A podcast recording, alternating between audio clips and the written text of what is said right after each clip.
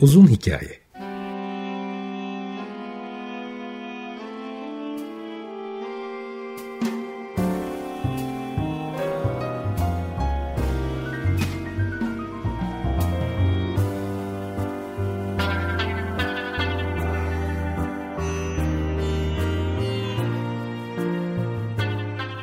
Hazırlayan ve sunan Muzaffer Çorlu.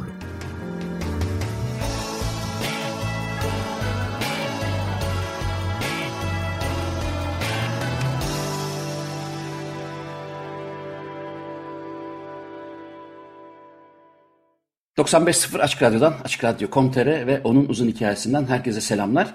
Artık sezona başladık, dolayısıyla konuklu programlar tekrar başladı. Bugünkü konuğum ise Mimar Sinan Güzel Sanatlar Üniversitesi hocalarından, aynı zamanda rektör yardımcısı, yanlış bilmiyorsam Profesör Doktor Kaan Ökten. Kaan Hocam, hoş geldiniz. Hoş bulduk. Teşekkür ediyorum. Bütün dinleyicileri ve izleyicileri de selam ediyorum. Teşekkür ediyorum.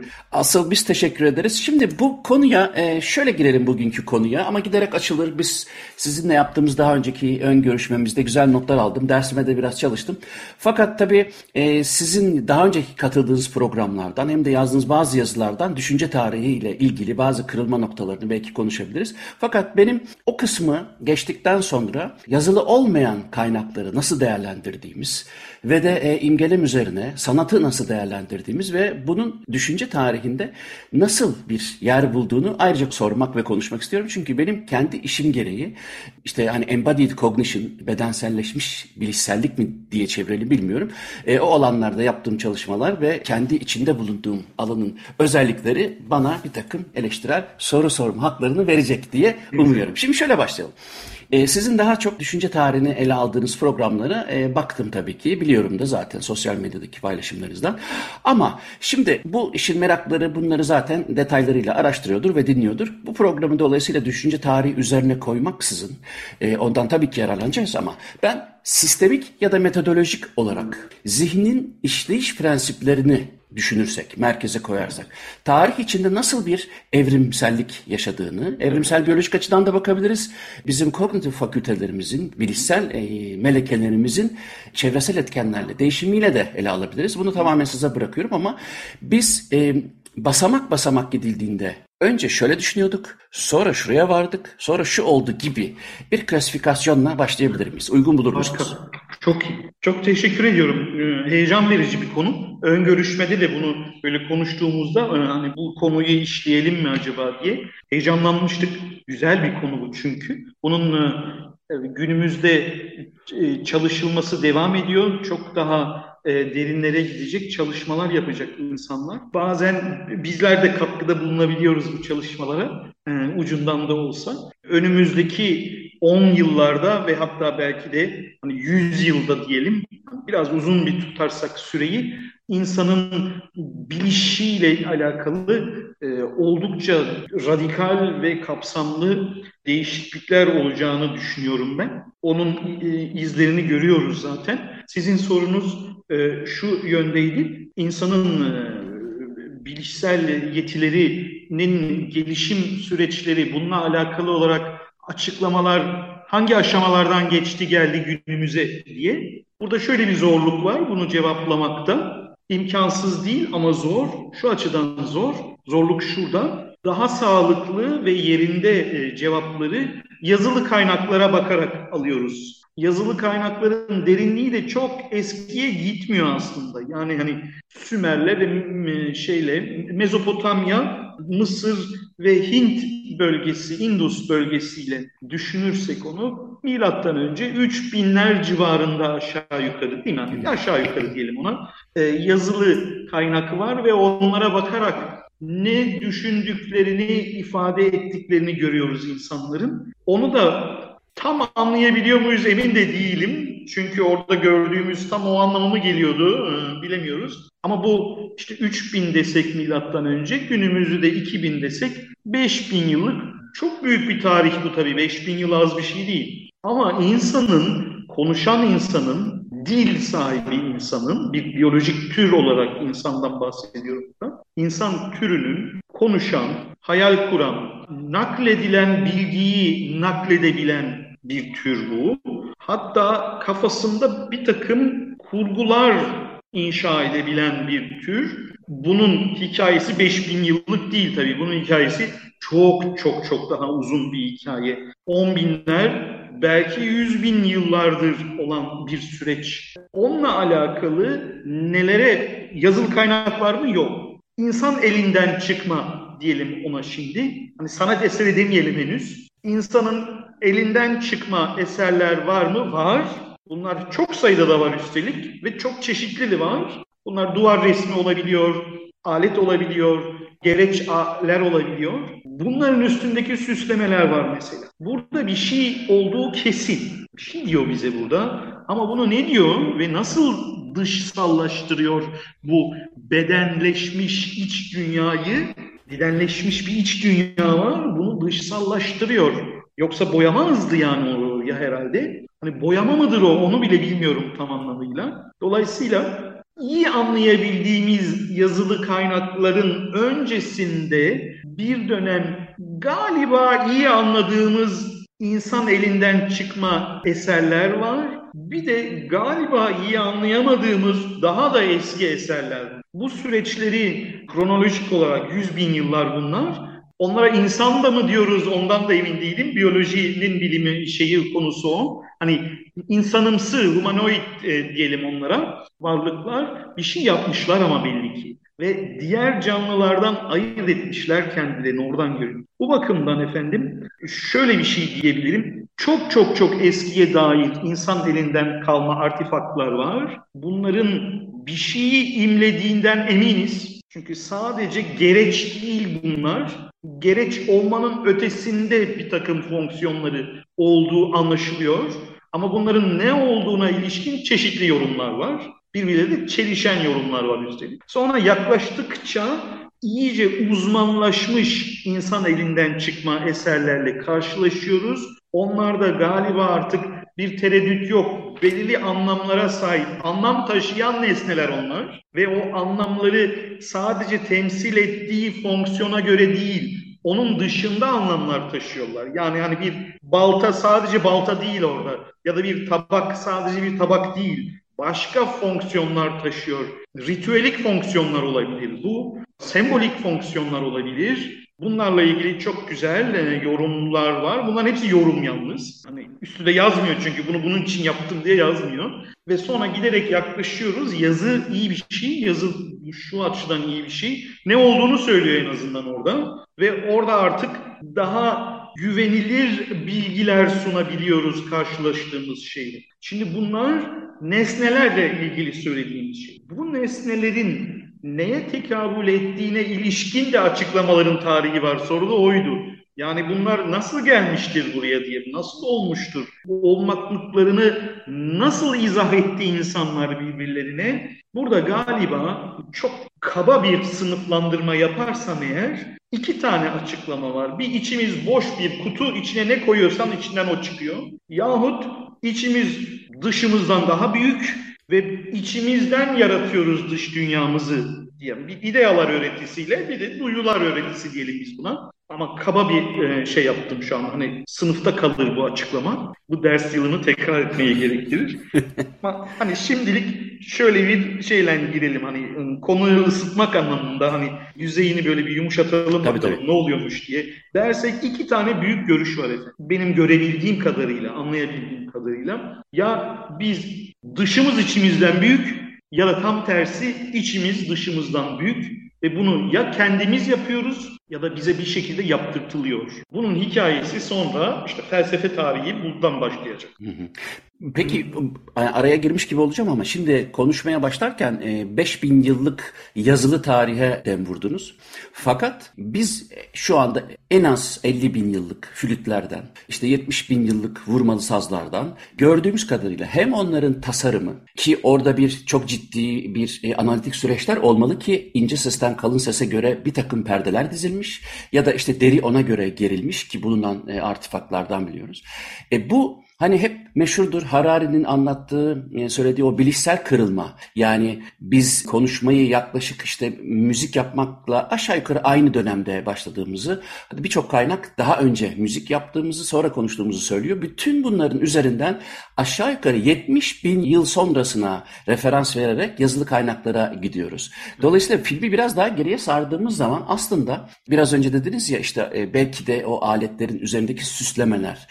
Ama tabii bir o kadar da ne bileyim örneğin bir şarap kasesinin nasıl, hangi şekilde tasarlanması gerektiği de bir mühendislik ya da bir fizik bilimini hesaba katmayı gerektiriyor. Şimdi benim buradaki sorum şu: yazılı olanı biraz daha somuta indirgememiz mümkün çünkü en azından elimizde bir şey var. Fakat felsefe tarihinde sizce konuya hakim olduğunuzu biliyorum. Bu süreçler, yani kognitif kırılmadan önceki onun bir kolektif yüz binlerce yıllık bir prefrontal korteks gelişmesine de indirgemek mümkün. Yüz binlerce yıllık bu evrimsel ve fizik olan beynin, yani sinapsların nasıl birleştiği, hangi nörokimyasalların nasıl fonksiyon ettiği gerçekten hesaba katılıyor mu? Yoksa biz düşünce tarihinde bu şeyleri birdenbire atlayıp 5000 yıllık bir sistematize ediyoruz.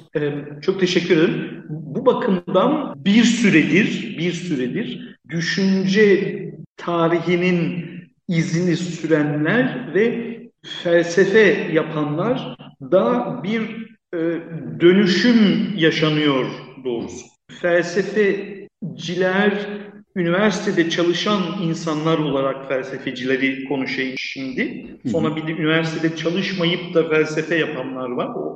Onlar da felsefe yapıyorlar çünkü. Ama üniversitede çalışan akademisyen felsefeciler diyeyim ben şimdi buna. Akademisyen felsefecilerin nasıl iş yaptıklarına ilişkin bir gelenek var ve bu gelenek aynı zamanda akademik kurallara da tabi bir şey. Ders yapacaksın, sınav yapacaksın, öğrenci yetiştireceksin, üretim yapacaksın. Bunların kuralları, global kuralları var. Dünyanın her tarafında kabul edilmiş kurallar var. Bunlara uygun çalışmanız gerekir ki makbul iş yapmış olasınız. Bu biraz ket vuran bir sistem ama. Hani yeterince iddialı veya baş kaldıran işlemler yapmanız biraz zorlaşıyor böyle bir ortam içerisinde. Tereddüt olabiliyor çünkü orada. Risk almak tehlikeli bir noktaya varabiliyor burada. Ama tam da şu anda, yani düz bir hesap olsun diye, son 100 yıldır ve önümüzdeki yüzyıla doğru gidecek olan, yani 21. yüzyılın tamamında göreceğimiz bir şeyi konuşacağız şimdi. Gerçekten köklü ve risk almayı gerektiren değişmeler olacak açıklama modellerimizde ve anlama modellerimizde. Neyi anlayacağız, neyi açıklayacağız? Dediğim gibi bu iş 5000 yıllık değil ki sadece. Siz bahsettiniz, en az 70.000 yıllık, belki daha fazla bir birikimin üstüne gelmiş o tabletler, çivi yazı tabletler, taşa işlenmiş hieroglifler ve benzeri yazı, yani enformasyon taşıyan materyallerin ortaya çıkması pat diye oluyor, ansızın oluyor ama o an yaratılmadı. Arkasında çok uzun bir birikim var. Hem entelektüel olarak hem de sanat bakımından bir birikim var. Yani zanaat ve sanat hatta. Bunu görebilmiş miydik biz? Bunu böyle görmemiştik. Buna da yönelik bir şeyler yok muydu? Yani insanlığın aslında çok eski olduğuna ilişkin işaretler yok muydu? Vardı. Platon mesela çeşitli diyaloglarında Mısırlıların, o zaman bile Mısırlılar eski Mısır'dı onlar için. Sokrates'in ağzından anlatıyor onu. Eski Mısır'ın dininin, kültürünün, geleneklerinin çok eski, bilgeliklerinin çok eski olduğundan. Biz çocuğuz daha diyordu mesela diyalogdan. Onlar çok eski, gidenler çok oldu. Hani şimdi yurt dışına gidip bir şeyler, uzman üniversitelere yurt dışındaki gidiliyor ya, o zaman da Mısır'a gidiliyordu mesela. Ya da Babil'e gidiliyordu ya da daha uzağa Hindistan'a gidiliyordu. Ama bunlar hep böyle, bu anlatılar mitolojik, efsanevi anlatılar. Normaldir tabii o döneme göre. Şimdi biz nasıl bunun izini sürüp değerlendireceğiz. Biz felsefe alanında örneğin ya da düşünce tarihçileri bakımından değil mi? Nasıl çalışmamız lazım? Bunun büyük bir heyecanla bu işe sarılınabilir, denilebilir ki bugüne kadar yaptığımız hiçbir şey aslında doğru değildi. Bunun doğrusunu şimdi yapacağız ve bunun doğrusu sadece ne diyelim ya nörolojik olarak ifade edilebilir. Başka da bir çaresi, bir yolu yoktur denilebilir. Bu kadar radikal olmak gerekir mi emin değilim ama bu ben işte akademik tarafta olduğum için risk almayı sevmiyoruz tabii doğal olarak. Ama o kadar radikal mi bu? Çok emin değilim. Diyelim ki bu kadar radikal. Yani diyelim ki, şimdi bir düşünce deneyi yapalım, imajinasyonumuzu kullanalım, hayal gücümüzü, değil mi? Bizi diğer canlılardan ayırt eden en önemli faktör diye düşünüyorum ben onu. Hayal gücümüzü bir kullanalım, diyelim kafamızda bir canlandıralım, yani nerede olduğunu bile bilmiyoruz o canlandırmanın. Hani nerede tam cereyan ediyor? Çeşitli yerlerde. Canlandıralım, diyelim ki efendim şu ana kadar anlattığımız hiçbir şey doğru değilmiş, çöp. Yeni açıklayacağız ve bu açıkladığımız yeni şeyler neye dayanıyor? Sırf biyokimyasal seviyede olsun bu diye. Değil mi? Anlatılabilir mi bu? Anlatılabilir. Gayet de anlatılabilir. Ama buna hemen bazı şeyler, yorumcular karşı cevap olarak sanki eleştiriymiş gibi görünen ve tabii eleştiri, haklı adam diye düşünülen ama çok da emin olamadığımız artık bir şey var. O da şu efendim, hani buna eleştiri şöyle geliyor bu metoda, bu kadar materyalizm olabilir mi? Maddeden mana nasıl çıkmıştır? Anlatın o zaman diye. Madde ve mana çatışmasında değil mi? Gösteremediniz oluyor. Gösterilemiş olmak onun olamaz anlamına gelmez. Henüz gösterilemedi. Dolayısıyla biz 21. yüzyılın sonlarına doğru nelerle karşılaşacağımızı hayal bile edemiyorum ben, öyle diyeyim ben size. O kadar büyük bir anlayış genişlemesi ve derinlemesi var bu konularda. Bunun çaresi nedir? Bunun çaresi ya bu gelişmeleri gözümüzü kapatmaktır ve hiçbir şey yokmuş gibi yapmaktır. Bu bir insan ömrü içerisinde yok olup gider bu düşünce. Yahut tam tersi işbirliği halinde çalışmak gerek. Yani çeşitli disiplinlerin bu müzik ya da genelleştireyim sanat, düşünce ve teknik, değil mi? Bilim diyelim ona, teknik bilim, bilimler ve felsefelerin ve sanatların bir arada çalışarak şey ürettiği, düşünce ürettiği ve açıklama getirdiği bir ortama doğru hızlı bir şekilde gidiyordu. Bu disiplinler arası çalışma değil. Bu anlayışlar arası çalışma bu. Buraya doğru gitmekte olduğunu sezinliyorum ama hani ben ona dahil olur muyum? Yaşım dolayısıyla artık olmam. Hani ölmemek üzere yaşıyoruz günümüzü şu anda. Gençler için bunu söylüyoruz. Yani şu anda işte lisede olan ve üniversiteye yeni gelmiş olan insanların önlerinde onlar 50-60 yaşına geldiklerinde aradan diyelim 50 yıl geçmiş olsun, 40 yıl geçmiş olsun, görecekleri dünya bizimki gibi değil. Akademik dünyadan bahsediyorum, bilim dünyasından ve sanat dünyasından. Neyi görecekler orada diye tahmin ediyorum. Birbirleriyle daha çok temas eden, görüşen, alışverişte bulunan ve birbirlerini besleyen anlayışlar bunlar. Neyi görüp anlayıp besleyecekler? Amaç ne olacak burada? Şöyle bir amaca sahip olursa çok verimli olur diye düşünmekteyim. O amaç da şu efendim, bizim bir biyolojik tür olarak bu 3 numaralı gezegende nasıl bir büyük gelişimin, çok büyük çünkü yüz binlerce, milyonlarca yılın bir gelişiminin uzantısı olarak bizlerin bu bütün içerisinde ve ama yine de ondan ayrıksı duran dünyalar yaratabilmiş olmanın cevabını bulmaya çalışacağız. Muazzam bir heyecan duyuyorum ben bunu anlatırken bile heyecanlandım şimdi. Bu tıpkı bu 1700'lü yıllarda doğanın matematiğini çözüyoruz heyecanı vardı ya 1600'lü yıllarda. Matematikmiş bütün her şeyi keşfetmişlerdi. Sadece geometri değil, kalkülüs üzerine kuruluymuş meğer doğanın matematiği keşfetmeleri büyük bir heyecan ve devrim yaratmıştı. Şimdi de bu heyecan ve devrimi biz çok uzun yıllara, onlarca yıl, bin yıla dayalı bir gelişmenin biyokimyasal arka planı üzerinden inşa edeceğiz gibi gözüküyor. Bu kadar büyük bir proje çoktandır yoktu bu dünyada. Muazzam. İnşallah böyle bir şeye dahil olabiliriz bizim Türkiye'deki insanlarımızla. Şimdi şey geldi aklıma. Mesela bazı şeyleri çok somut ele alması bakımından Kant'ı düşünürsek, işte o 1781'de sizin de ısrarla refere ettiğiniz saf aklın eleştirisiydi değil mi?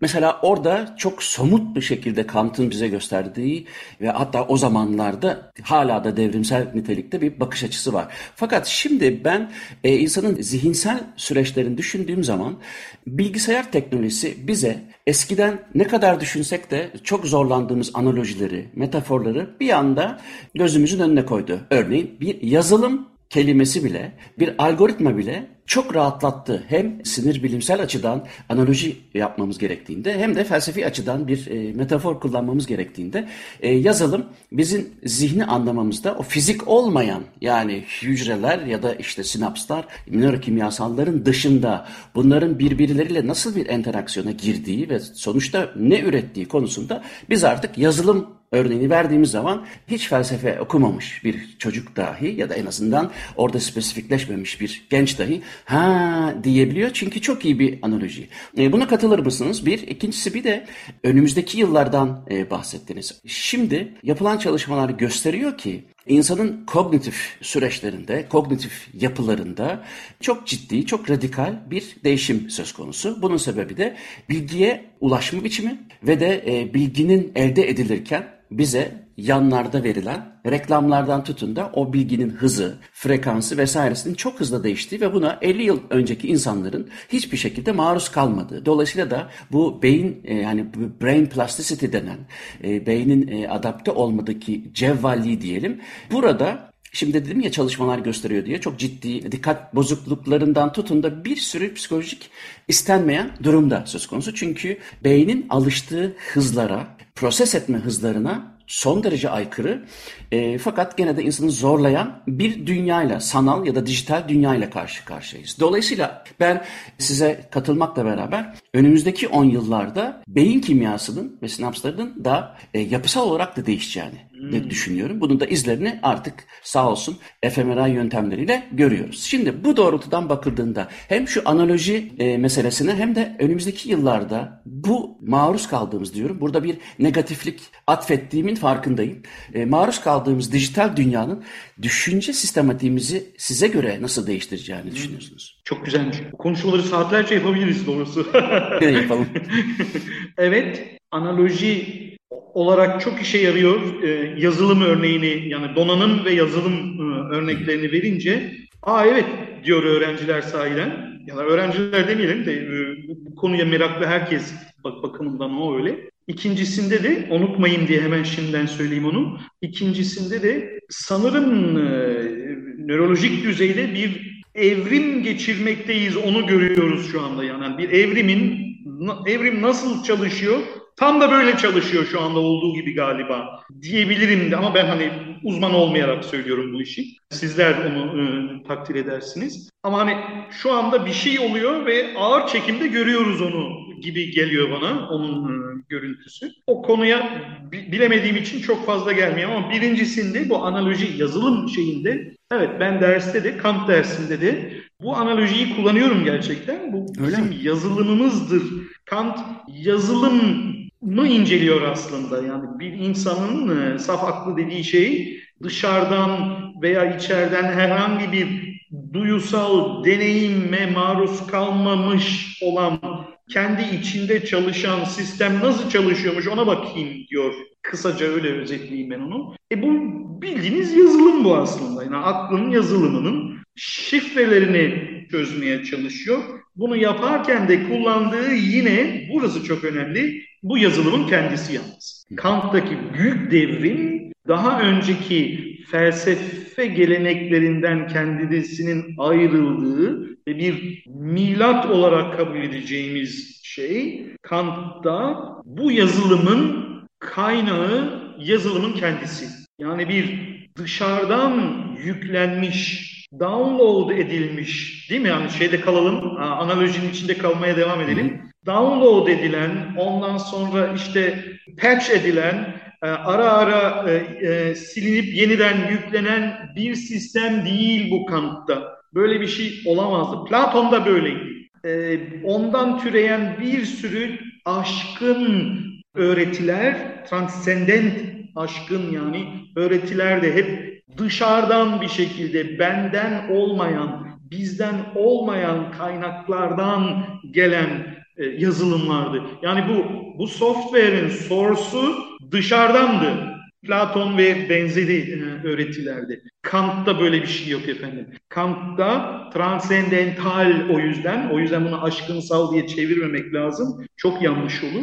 Bırakalım öyle transcendental diye kalsın. Kant'ta bu kendi kendini regüle eden bir sistem ve yazılım. Hani bugün çok heyecanla yapay zeka ve makine öğrenmesi denilen şeylerin zaten 1781'de aslında teorisini Kant anlatmış orada. Biz öyleyiz çünkü bizim insanın kognisyonu, bilişi, bilgiyi işleme, kategorize etme, yargıda bulunma, eyleme geçme, doğruyu yanlışı ayırt etme, çelişmeme, üçüncü durumun olmaması gibi son derece komplike şeylerin menşei, source'u, kaynağı dışarısı değil. Neresi? İçerisi. Ama nasıl bir içerisi burası? Benden ayrı bir içerisi de değil. Bu hem yani nasıl bedenlenmiş olarak bir içerisi hem de kendini sürekli update eden ve bug'ları temizleyen bir sistem olarak çalışıyor. Başka türlü nasıl olabilirdi ki efendim? Düşünelim şimdi. Soğukkanlılıkla düşünelim. Hani ben şimdi heyecanla anlattığım orayı diyelim. Soğukkanlılıkla düşünelim. Burası bir gezegen. Bildiğiniz gezegen yani. Dışarıya kapalı bir sistem. Bu dışarıya kapalı sisteme ara sıra işte göktaşı düşüyor, bilmem ne düşüyor falan. Ama hani büyük hacme bakarsanız bu sistem kendi kendine çalışan. Bunun içerisinden olmayan bir şey olabilir mi? Olamaz. Oluyorsa o da başka bir şeyden içindeydi de geldi buraya olmuş. Dolayısıyla buranın dışı yok aslında. Kant'tan öğrendiğim, hani kafam öyle aldı benim onun, öğrendiğim şey dışın olmaması, onun da iç olması. Ve bunların çok mühim ama bu regülasyonu self-regulating bir sistem. Kendi kendini düzenliyor, kendi kendini geliştiriyor ve kimi zaman da kendi kendini daha üst seviyeye çıkartabiliyor. Kimi zaman da hatta çoğunlukla da ama kendi kendini sınırlayabiliyor, ket vuruyor. Risk almak çünkü tehlikeli bir şey efendim. Risk almak. Ne diyor? Onun üstünü örtmeye çalışıyor işte. Bunların hepsi Kant'ın saf aklın eleştirisi kitabında mı yazıyor? Böyle yazmıyor tabii o. Böyle yazmıyor. Ama hani proje bu yönde. Günümüzde Kant bugün yaşasaydı yani 1724'te değil de 94'te doğmuş olsaydı bu kişi ve Türkiye'de yaşıyor olsaydı muhtemelen teknik üniversitede okurdu ve yazılım, bilgisayar mühendisi veya biyoloji okurdu. Çünkü öyle çalışıyor çünkü görüntüsü. Onun yaptığı işi biz şu anda bu alanlarda yapıyoruz. Bu bakımdan bizler ne yapıyoruz peki? Yani o zaman Fen Fakültesi ve Edebiyat Fakültesi ne yapıyor? Biz biraz daha geriden geliyoruz bu bakımdan. Yani bu da çok normal. Hı hı. İsterseniz şöyle yapalım, bir müzik arası verelim. Ondan sonra ikinci bölümde ben daha çok hayal gücü, imgelem, olmayanı düşünebilme, soyutlama gibi konulara girmek istiyorum. Johnny Cash'ten The Man Comes Around'ı dinliyoruz. Sonra Profesör Doktor Kaan Ökten'le devam edeceğiz. And I heard, as it were, the noise of thunder. One of the four beasts saying, "Come and see." And I saw, and behold, a white horse.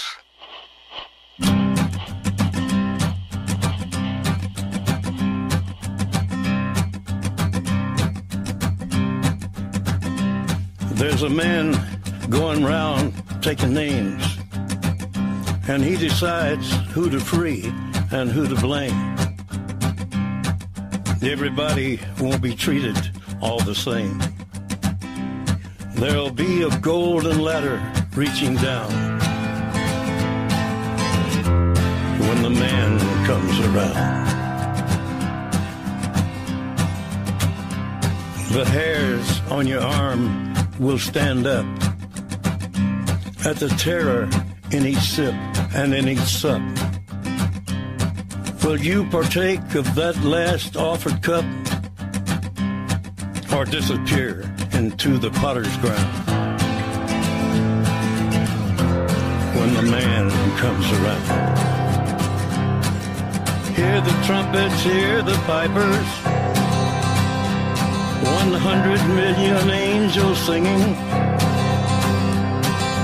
Multitudes are marching to the big kettle drum. Voices calling, voices crying. Some are born and some are dying. It's Alpha and Omega's kingdom come. And the whirlwind is in the thorn tree. The virgins are all trimming their wicks. The whirlwind is in the thorn tree. It's hard for thee to kick against the pricks. Till Armageddon, no shalom, no shalom. Then the father hen will call his chickens home. The wise men will bow down before the throne, and at his feet they'll cast their golden crowns when the man comes around. Whoever is unjust, let him be unjust still. Whoever is righteous, let him be righteous still. Whoever is filthy, let him be filthy still. Listen to the words long written down when the man comes around. Hear the trumpets, hear the pipers, 100 million angels singing. Multitudes are marching to the big kettle drum. Voices calling, voices crying. Some are born and some are dying. It's Alpha and Omega's kingdom come. And the whirlwind is in the thorn tree. The virgins are all trimming their wicks. The whirlwind is in the thorn tree. It's hard for thee to kick against the pricks. In measured 100 weight and penny pound, when the man comes around.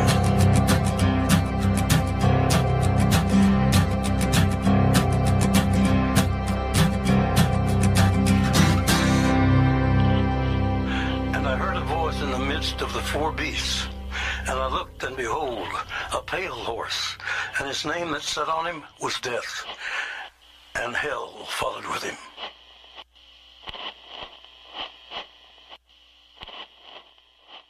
Johnny Cash, The Man Comes Around'ı dinledik. İkinci bölümde tekrar Mimar Sinan Güzel Sanatlar Üniversitesi hocalarından Kaan Ökten'le devam edeceğiz. Şimdi birinci bölümde sinir bilimle düşünce tarihini biraz çarpıştırmaya, analojilere, metaforlara girdik. Tabii ki radyo programı çerçevesinde olabildiğince üstte kaldı düşünceler ama bu da çok normal bir konferans ya da bir akademik çalışma olmadığını hatırlatarak ikinci kısma geçelim. Fakat ikinci kısma sizinle yaptığımız daha önceki ön görüşmede beni gene heyecanlandıracak konulara da girelim dedik. Hayal gücü, imgelem, olmayanı düşünme, varoluş üzerine. Fakat şöyle başlayayım. Ben gene kendi bakış açımdan pası atayım. Olmayanı düşünme tabii birazcık hani dilde biraz sakil kalıyor. Olmayanı düşünebilmek yani bir çok çelişkilerle dolu bir tamlama olur ama hayal kurabilmek ya da hayal kurma motivasyonu. Buna baktığımız zaman aslında çok spekülatif bir kavram olsa da benim okuduğum ve de ikna olduğum ya da gözlemlerimden ikna olduğum açıklama insanın hayatta kalmasına yönelik bir işlevi olması. Yani hayal kurmanın aslında deneme yanılma yolunun sanki zihinsel bir pratiği gibi gelir. Tabii onun insanın kaygılarından, korkularından ya da yaşamda karşılaştığı bir sürü tehlikeden dolayı bambaşka yerlere gitmesi, bambaşka imajinasyonlara varması ve hatta belki psikiyatrik bir sürü sorunun da kaynağı olması pekala muhtemel. Fakat bir felsefeci gözüyle, diyalektik imgelemdeki imgelemden bahsetmiyorum, hayal kurma, imgelem nasıl bir zihinsel pratiktir size göre? Çok heyecan verici bu. İmajinasyon, imgelem, tahayyül, hayal gücü, aynı sözcük, aynı şeyleri ifade ettiğini kabul edelim şimdi bu lafların. Biyolojik tür olarak Homo sapiens sapiensin en ayırt edici özelliği olduğunu düşünüyorum. Büyük bir lafla başlayayım. Hemen itiraz edeyim. Peki neden Denisovan insanı ya da Neandertal'i ayırıp Homo sapiens sapiensi dediniz? Anladım. Güzel bir soru. Çünkü biz kalmışız. Yani öbürlerinin Neandertal türünün kitaplar var mesela, onları da edindim, çalışılıyor. Neandertal insanı diyeyim ben şimdi ona. Neandertal insanının düşünce dünyasını, hayal dünyasını, kültürünü, belki müziğini, belki sanatını, değil mi? Hani rudimenter olsa bile onları gösteren çalışmalar, açıklayan çalışmalar söz konusu. Bunlar akademik çalışma. Fiktif çalışmalar değil, oturmuş da birisi hayal ürünü yazmıyor. Dayanakları var ve belgeleri, şeyleri var. Kaynakları var bu şeylerin. Tamam, o zaman anladım itirazı. Hali hazırda dünyada bulunan bir biyolojik tür olarak değil. Çünkü kökü çok daha eskiye gidecektir. Anladım ben onu. Tabii şimdi oradaki şeyi. Yok ya, aslında %60-%70 karışıklık var zaten ama onu ön plana çıkarmanızdaki sebebi sorun. Çünkü son zamanlarda da son derece speküle edilen bir konu olduğu için. Devam edelim. Ben de cevabımı aldım zaten. 35 bin yıllık bir hikaye değil, çok daha eski bir hikaye. O anlamda anlaşıyoruz şu anda. Tamam. Burada hayal gücünün ne işe yaradığını, hayal gücü işe yarıyor sahiden. Bazı şeyleri yapmadan yapıyormuş gibi yapabiliyoruz orada. Bir tür simülasyon yapıyor. Tehlikeleri görebiliyoruz. Risk hesabı yapabiliyoruz. Değer mi değmez mi? Kalkıp gidelim mi gitmeyelim mi? Değil mi yani? Bu önemli. Enerji harcayacağız çünkü. Belirsiz bir yere doğru gidiyoruz. Onların muhasebesini yapabiliriz. Yani zamansallık meselesi burada devreye. Temporalitenin. Hayal gücü olması yetmez. Hayal gücünü, imajinasyonun hemen yanında onunla yapışık olarak gelecek zamanın şekillendirilebilir bir olanak, ufku bize sunduğunu da bilmek gerekir. Aksi takdirde ve bunu biz yapıyoruz biz. Yani bizde heyecan, bizim insanda heyecan duyduğum şey hayal, imajinasyonunun, hayal gücünün, tahayyülünün zaman mefhumu üzerinde, zaman kavramı üzerinde, zamanın şekillendirilebilir bir geleceğe doğru aktığının açıklaması. Zaman böyle mi çalışıyor, değil mi? O başka bir tartışma. Ama kafanda bir takım şeylerin kurduğun zaman, değil mi? Yok onlar. Hani yok o anlamda yok. Kafamda canlandırdığım için şırt diye burada fiziksel olarak ortaya çıkıvermiyor bu. Kafamda duruyor ama bunu yaptığımda yani biz ben şu anda Fındıklı'dayım. Fındıklı'dan yukarı çıkarsam Taksim oluyor. Taksim'e gitsem mi acaba diye düşündüğümde bu yarım saat sürer aşağı yukarı, değil mi, yürüsen? Ne demek oluyor?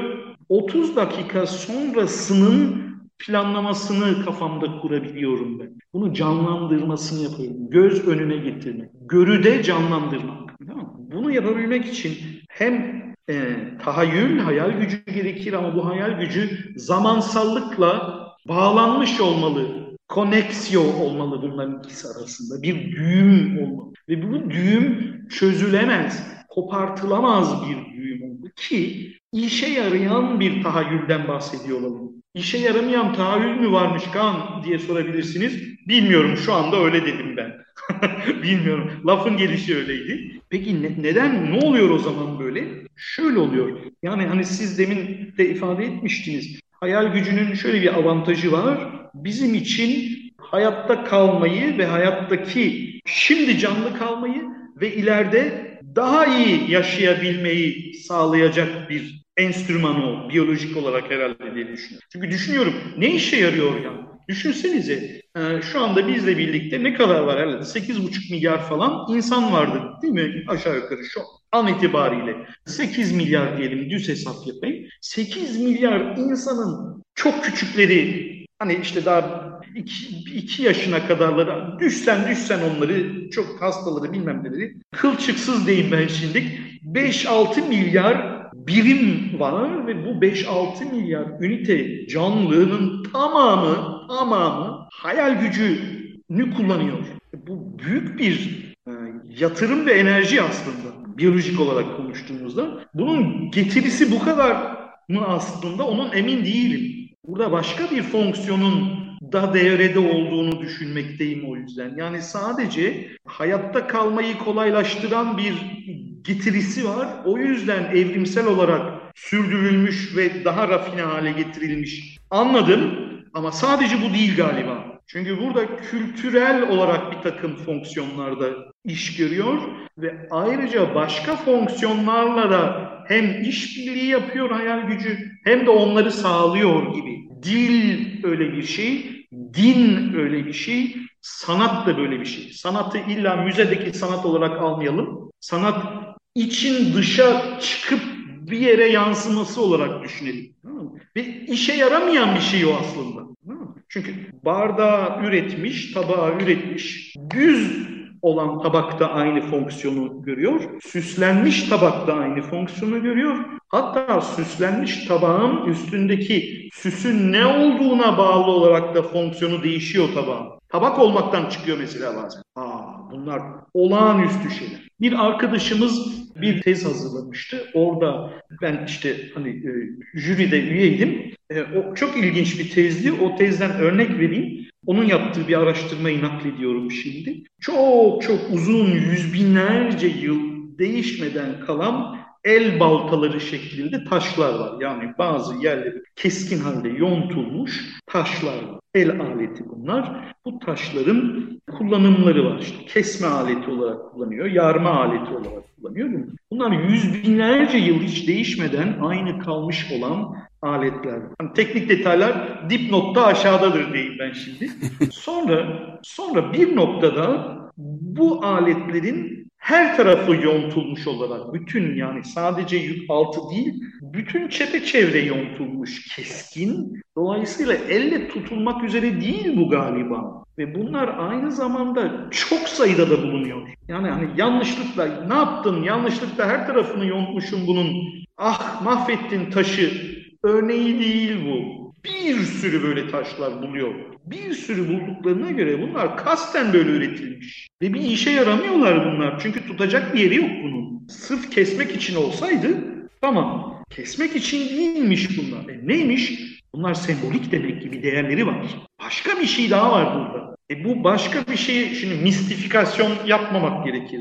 Neymiş bu başka bir şey? Muhtemelen kültürel herhalde. Şu olabilir mi? Mesela benim aklıma bu anlattıklarınızdan şey geldi. Şimdi benim soruyu sorarken oradaki işlevsellik, yani bizim bir noktada işe yarıyor olmasını illa insanlığa dair bir pozitif katkı olarak düşünmedim ama o kişinin onu yapma ihtiyacı da sonuçta o kişinin kendini tatmin etmesiyle ilişkili. Örneğin hani bu novelty seeking denen ve insanların hepsinde neredeyse var olan, bizi bağımlı da yapan bu yenilik ihtiyacı, herhangi bir şey yaptıktan sonra aynı şey yapmak yerine onun bir üst modeli ya da en azından başkalaşmış versiyonunu yapmazsak eğer aynı miktarda dopamin salgılanmıyor. Yani bize bir öncekinden aldığımız hazzı vermiyor. O yüzden onu değiştirme ihtiyacı bizim gene bu nörokimyasallarla da açıklanabilecek. Sadece o düzeyde kalmamak şartıyla bir şey. Burada bunun da bir payı olabilir mi? Yani o novelty seeking denen insanın yenilik ihtiyacı, o aletleri, zihinsel süreçleri